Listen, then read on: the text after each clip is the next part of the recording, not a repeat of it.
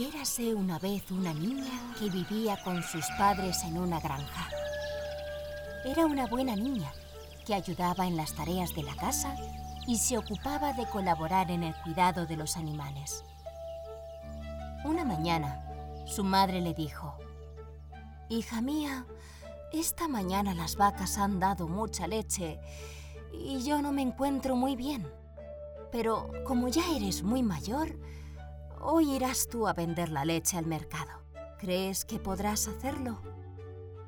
La niña, contenta e ilusionada con la responsabilidad que le estaba ofreciendo su madre, contestó, Claro, mamá, yo iré, yo iré. La mujer, viendo que su hija estaba tan dispuesta, le dio un beso en la mejilla y le propuso que todo el dinero que recaudara sería para ella. Qué contenta se puso.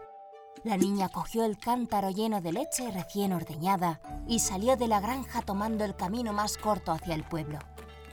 Mientras caminaba, empezó a hacer planes de cómo gastaría las monedas que iba a conseguir con la venta de la leche. Ya sé lo que haré, se decía a sí misma. Con las monedas que me den por la leche, voy a comprar una docena de huevos. Los llevaré a la granja y mis gallinas los incubarán y cuando nazcan los doce pollitos, los cambiaré por un hermoso lechón que cuando crezca será un cerdo enorme. Entonces regresaré al mercado y lo cambiaré por una vaca que me dará mucha leche a diario que podré vender a cambio de un montón de dinero.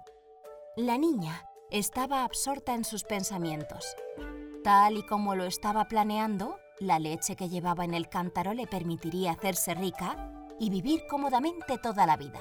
Pero tan despistada iba que no se dio cuenta de que había una piedra en medio del camino. Tropezó y ¡zas! La pobre niña cayó de bruces contra el suelo.